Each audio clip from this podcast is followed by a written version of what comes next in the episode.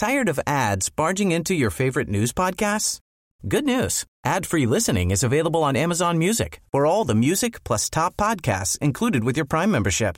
Stay up to date on everything newsworthy by downloading the Amazon Music app for free or go to amazon.com slash news ad free. That's amazon.com slash news ad free to catch up on the latest episodes without the ads. Good morning. It's 8:30. I'm Karen Brown and this is Mississippi Edition on MPB Think Radio. On today's show, we'll talk with the head of the Mississippi Emergency Management Agency on the severe weather that moved through the state last night and about what might lie ahead.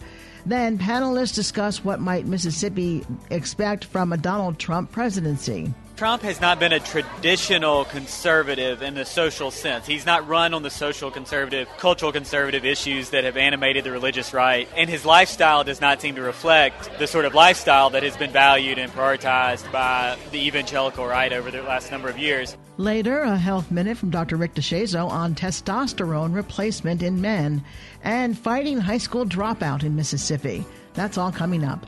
This is Mississippi Edition on MPB Think Radio.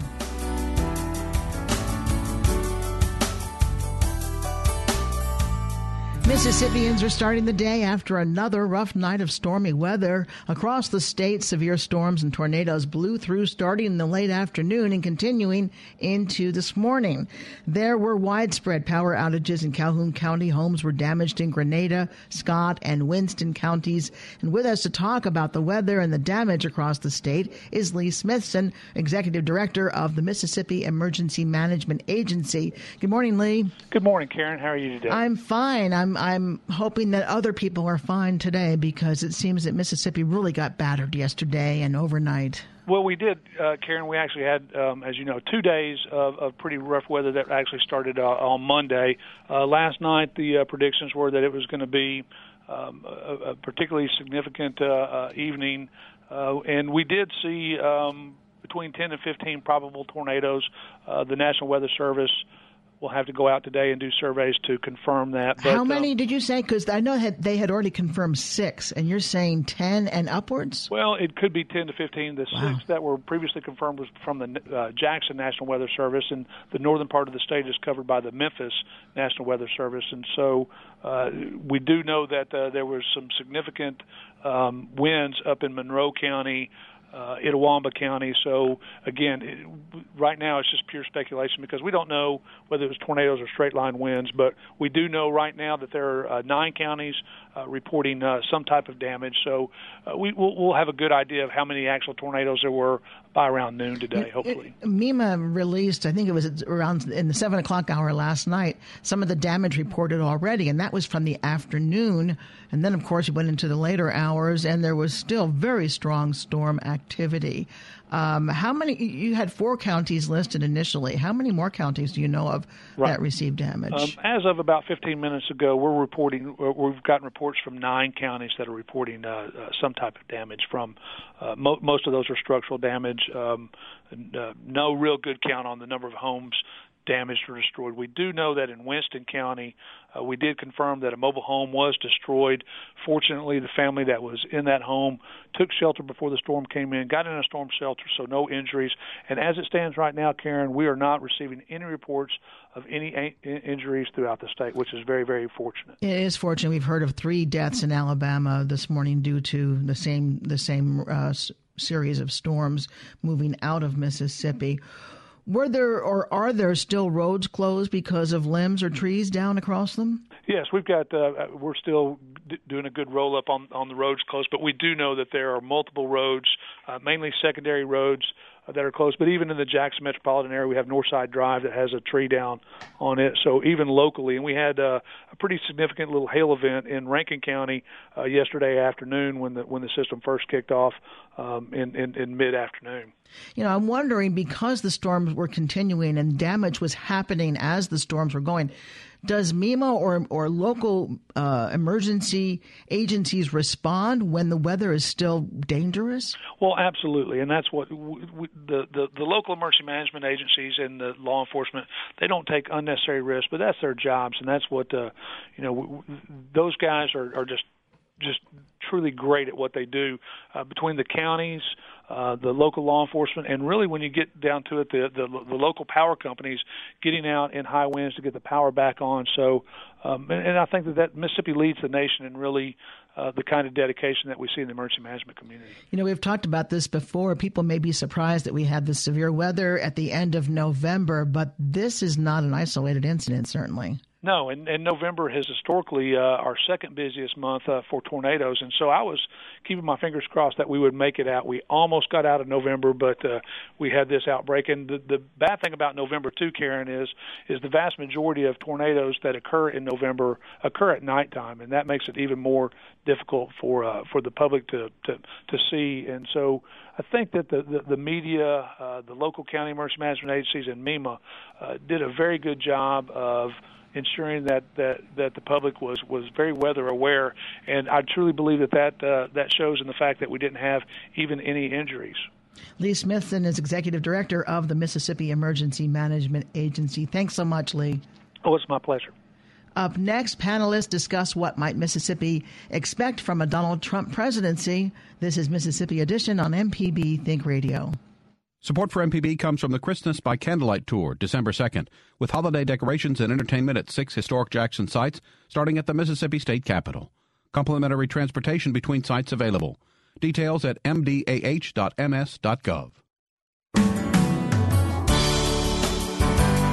This is Mississippi Edition on MPB Think Radio. What will a Donald Trump presidency mean for Mississippi? Some leaders talked about the issue in a forum last night in Jackson. The forum was sponsored by the Mississippi Humanities Council as part of its series Ideas on Tap. Republican strategist Austin Barber was on the panel. He tells the audience Trump's victory proves the most recent presidential election was all about change.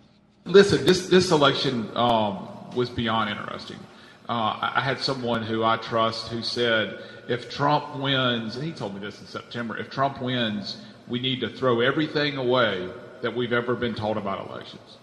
And that's exactly what happened. Um, for me, this journey started in 2015. Um, I ran Rick Perry's Super PAC for president, of course, a former governor, longest serving governor in, in, the state of Texas history. He got out of the race and went to Jeb Bush's campaign. I was very, you know, very close to both those guys, thought the world of them.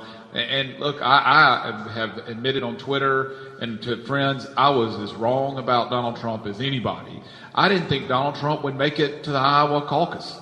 I swear I didn't. Uh, and I and I said so, but I was wrong. And I think there are a lot of Republicans who just who who misread him from so many different ways. We had no idea how he was connecting with voters, um, and we had no idea of the sort of passion that was out there for change. And this was a change election. I mean, you know, Barack Obama, uh, Hope and Change in 2008 was a wonderful slogan for him. It was, it was, a great catchphrase, and it was the right timing for him. There was so much unpopularity with, with Bush 43, and it worked well. But here we have this guy who's not a politician, who's more of a TV star, um, quasi businessman, who just brought forth something that you know we'd never seen before. But you asked about what does this mean for Republican politics for Republican politics moving forward, I don't know what it means because I don't know that we'll ever see another, just like I'm not sure we'll ever see someone as dynamic as Barack Obama was as a speaker, um, or at least in my lifetime. I don't think we'll ever see a, a candidate quite like Donald Trump again. I mean, you just, I mean, here's a guy who truly says what he thinks. I mean, yeah, yeah, he does on Twitter, but he did in front of 25,000 people in every, you know, every place that he went. Um, and that was that was very refreshing to people. Um, I think with the issue, you know, the story that came out from the uh, Hollywood Access or whatever it was, the behind the scenes where he said the very vulgar uh, comments. I told people, I said, you know, if he would, if that would have come out in the primary, he still would have been our nominee, because Republican primary voters, and I think that number expanded a lot, wanted something different. They didn't want a successful governor from Florida. They didn't want a successful governor from Texas or from Wisconsin or a former senator or whomever. That's not what they wanted. They wanted something completely different. They were upset with Barack Obama. They thought he had taken the country left. Um, they just they wanted something different. But I think why Donald Trump won is four states Ohio, Pennsylvania, Wisconsin, and Michigan. He ran, and he was so smart about this, and just quite frankly, didn't get enough credit for this during uh, the election. He ran a populist economic campaign in those states. I mean, go look at the numbers in Ohio and Pennsylvania.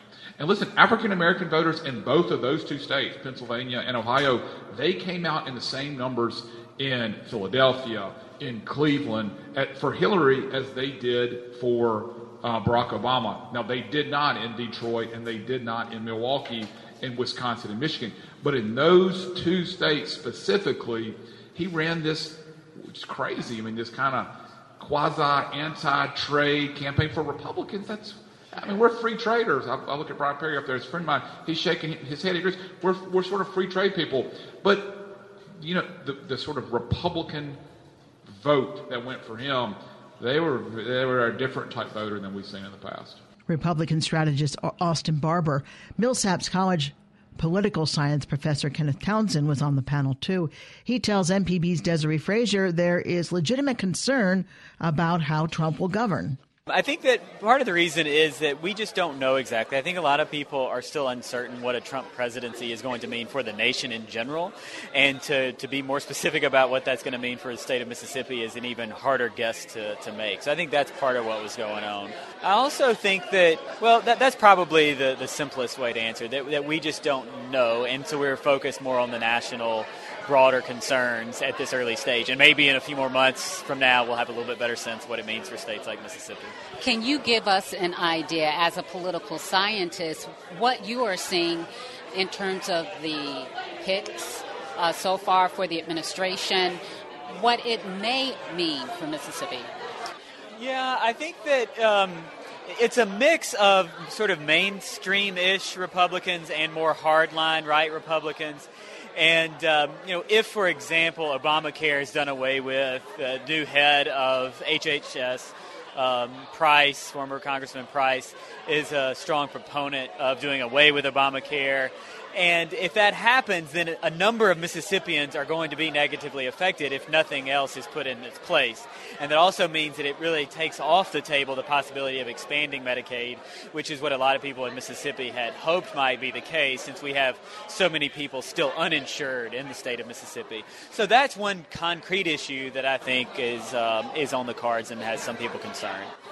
In terms of evangelicals, uh, that was something that was brought out that we really haven't heard much about in terms of uh, Trump's coalescing with that group. He really didn't talk about issues like abortion, which I think was discussed up there, and uh, gay marriage and that kind of thing. So, what does that mean for Mississippi, where you have a lot of folks who are very uh, traditional and conservative in those aspects? Yeah, I think that's going to be interesting because, as you noted, Trump has not been a traditional conservative in the social sense. He's not run on the social conservative, cultural conservative issues that have animated the religious right over the last number of years.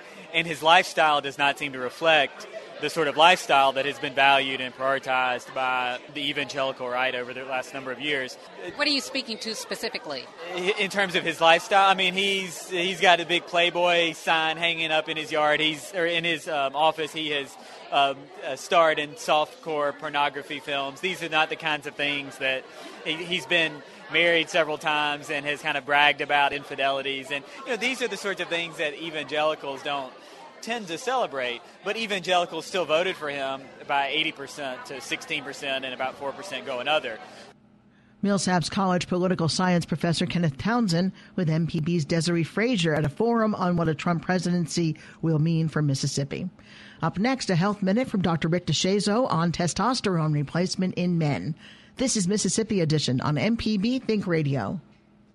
I'm Jeremy Hobson. Donald Trump's transition team has pledged to dismantle the Dodd Frank financial reform law. We'll hear from Sheila Bair, the former head of the FDIC. There's been a tremendous amount of industry lobbying against these rules, and sometimes Congress uh, weighs in uh, and puts pressure on the regulators uh, to back down, and those those are not helpful things. That's next time on Here and Now. Today at noon on MPB Think Radio. The Health Minute is underwritten by Blue Cross and Blue Shield of Mississippi. Information on how to make good health a family affair is available at bcbsms.com. Live healthy, live blue. Hi, I'm Dr. Rick DeShazo, professor of medicine and pediatrics at the University of Mississippi Medical Center, and this is a Southern Remedy Health Minute.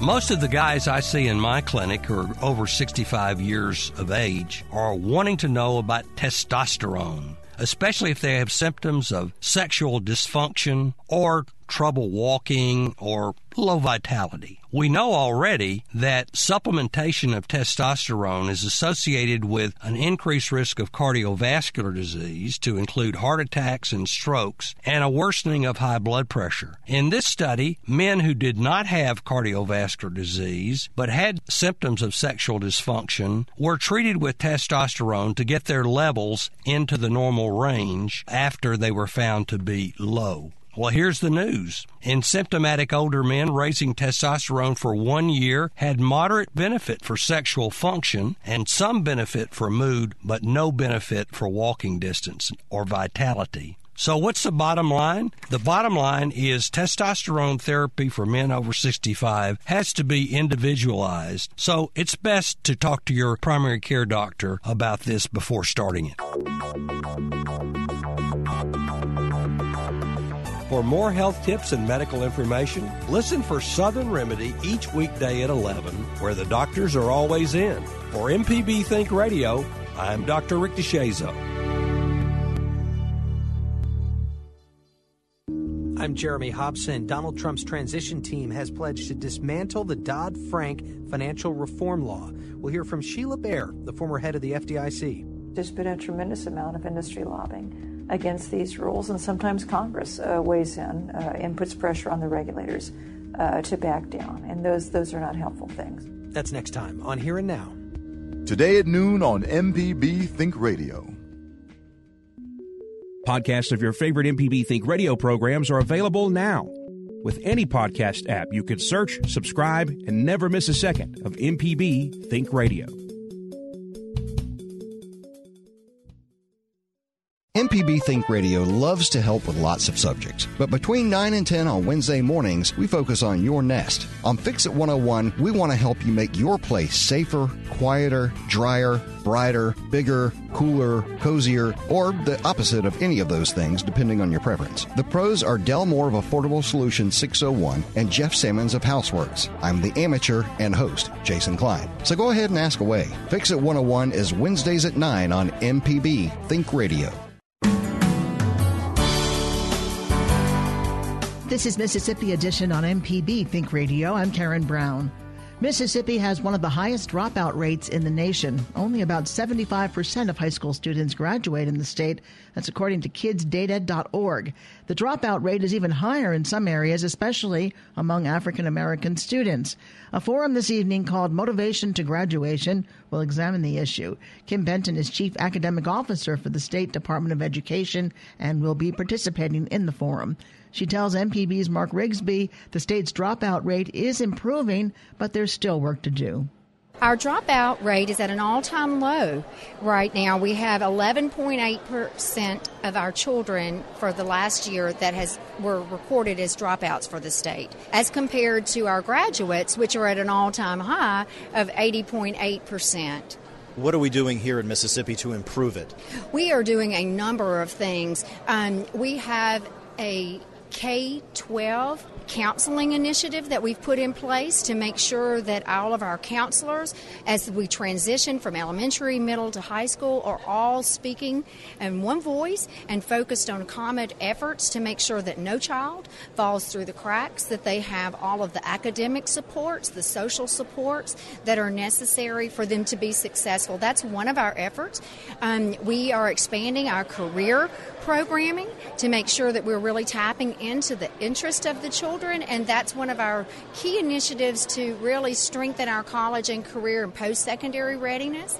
Uh, we're opening up opportunities for children in terms of advanced learning you know, so that they are really stretching and reaching. Because sometimes that's a, a, misperception that children, you know, it's only your children that are lagging behind that might succumb to dropout. There are a number of factors that might influence that, and we don't need to forget that and make sure that all of our children are challenged along the way.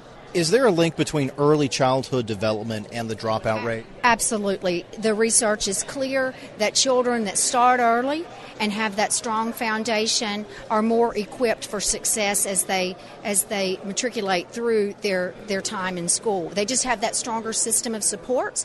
And I think from what I've seen as a, a former elementary principal that had an early childhood program, you saw more engagement of parents. I mean, there were a lot of uh, qualitative pieces that come into play there just by starting early with the children and, and, and having that continuum in place. And good attendance. I mean, I, I can't emphasize enough the importance of coming to school every day, and that foundation is set early. We've done a, a study with Mississippi State University last year, and we found the number of chronic absences quite alarming. And calling that out, shining the spotlight on it, being transparent leads to positive action taken to improve. What kind of pressures lead kids to drop out? You know, I think the number of pressures are just are just countless, and it varies from individual to individual. It can be truly that a child gets behind academically, but there are also factors that are related to poverty, the social structure at home, you know, the support systems that are in place that could impact that life events that happen, you know, that children get caught up in. I think the key is for as educators and communities to come together to look at all of our resources collectively, what we can do at the school, what we can do with our faith based groups, what our social groups and uh, civic organizations can do to support our children. Just kind of linking all those pieces up to ensure that our students have that support system in place, the wraparound services, if you will. And finally, what kind of ideas are you going to bring to the table at tonight's forum? I'll be sharing some of the things that I've shared with you now that initiatives and efforts that the Department of Education has embarked upon for the past 12 to 18 months and how we're working really hand in glove with our local communities and districts to ensure that our children are able to be successful in school and that they stay in school. MPB's Mark Rigsby with Kim Benton of the State Department of Education on high school dropout in Mississippi. The forum tonight, called Motivation to Graduation, will be held in the auditorium here at MPB starting at 5:30. It is free and open to the public. Coming up after Mississippi Edition, it's Fix It 101, Everyday Tech, and Southern Remedy. And remember, if you want to catch the show outside the broadcast, just search for Mississippi Edition in your favorite podcasting app and listen whenever you like. I'm Karen Brown. Join us again tomorrow morning at 8:30 for the next Mississippi Edition, only on MPB Think Radio.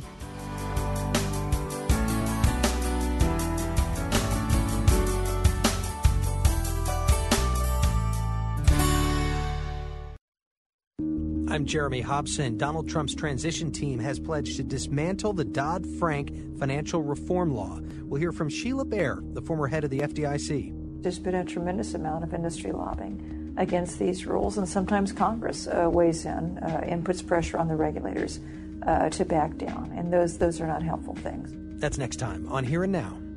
Today at noon on MPB Think Radio. Would you like to show your appreciation for the things in life you're thankful for? One way is to support MPB by donating a car. Running or not, your contribution will benefit our statewide mission, and you can get rid of an unwanted item. The donation is tax deductible. To donate or just to learn more, go to mpbonline.org. At our website, you can find details including tax benefits and same day service. MPB Think Radio loves to help with lots of subjects, but between 9 and 10 on Wednesday mornings, we focus on your nest. On Fix It 101, we want to help you make your place safer, quieter, drier, brighter, bigger, cooler, cozier, or the opposite of any of those things, depending on your preference. The pros are Del Moore of Affordable Solutions 601 and Jeff Simmons of Houseworks. I'm the amateur and host, Jason Klein. So go ahead and ask away. Fix It 101 is Wednesdays at 9 on MPB Think Radio. MPB Radio's local programs are available now as podcasts. Sure, you love your MPB mobile app. It streams your favorite program anytime you like. But when streaming's not the thing, say in flight or driving on the Natchez Trace, download your favorite podcast and you've got it in your pocket. Available on iTunes or on any podcast app. Grab your local MPB podcast now. Support for MPB comes from the Old Capitol Museum Statehood Day, Thursday, December 9th, featuring an address by the First Lady of Mississippi, Deborah Bryant, at noon, with a reception to follow. Details at oldcapitolmuseum.com or 601 576 6920. It's Marketplace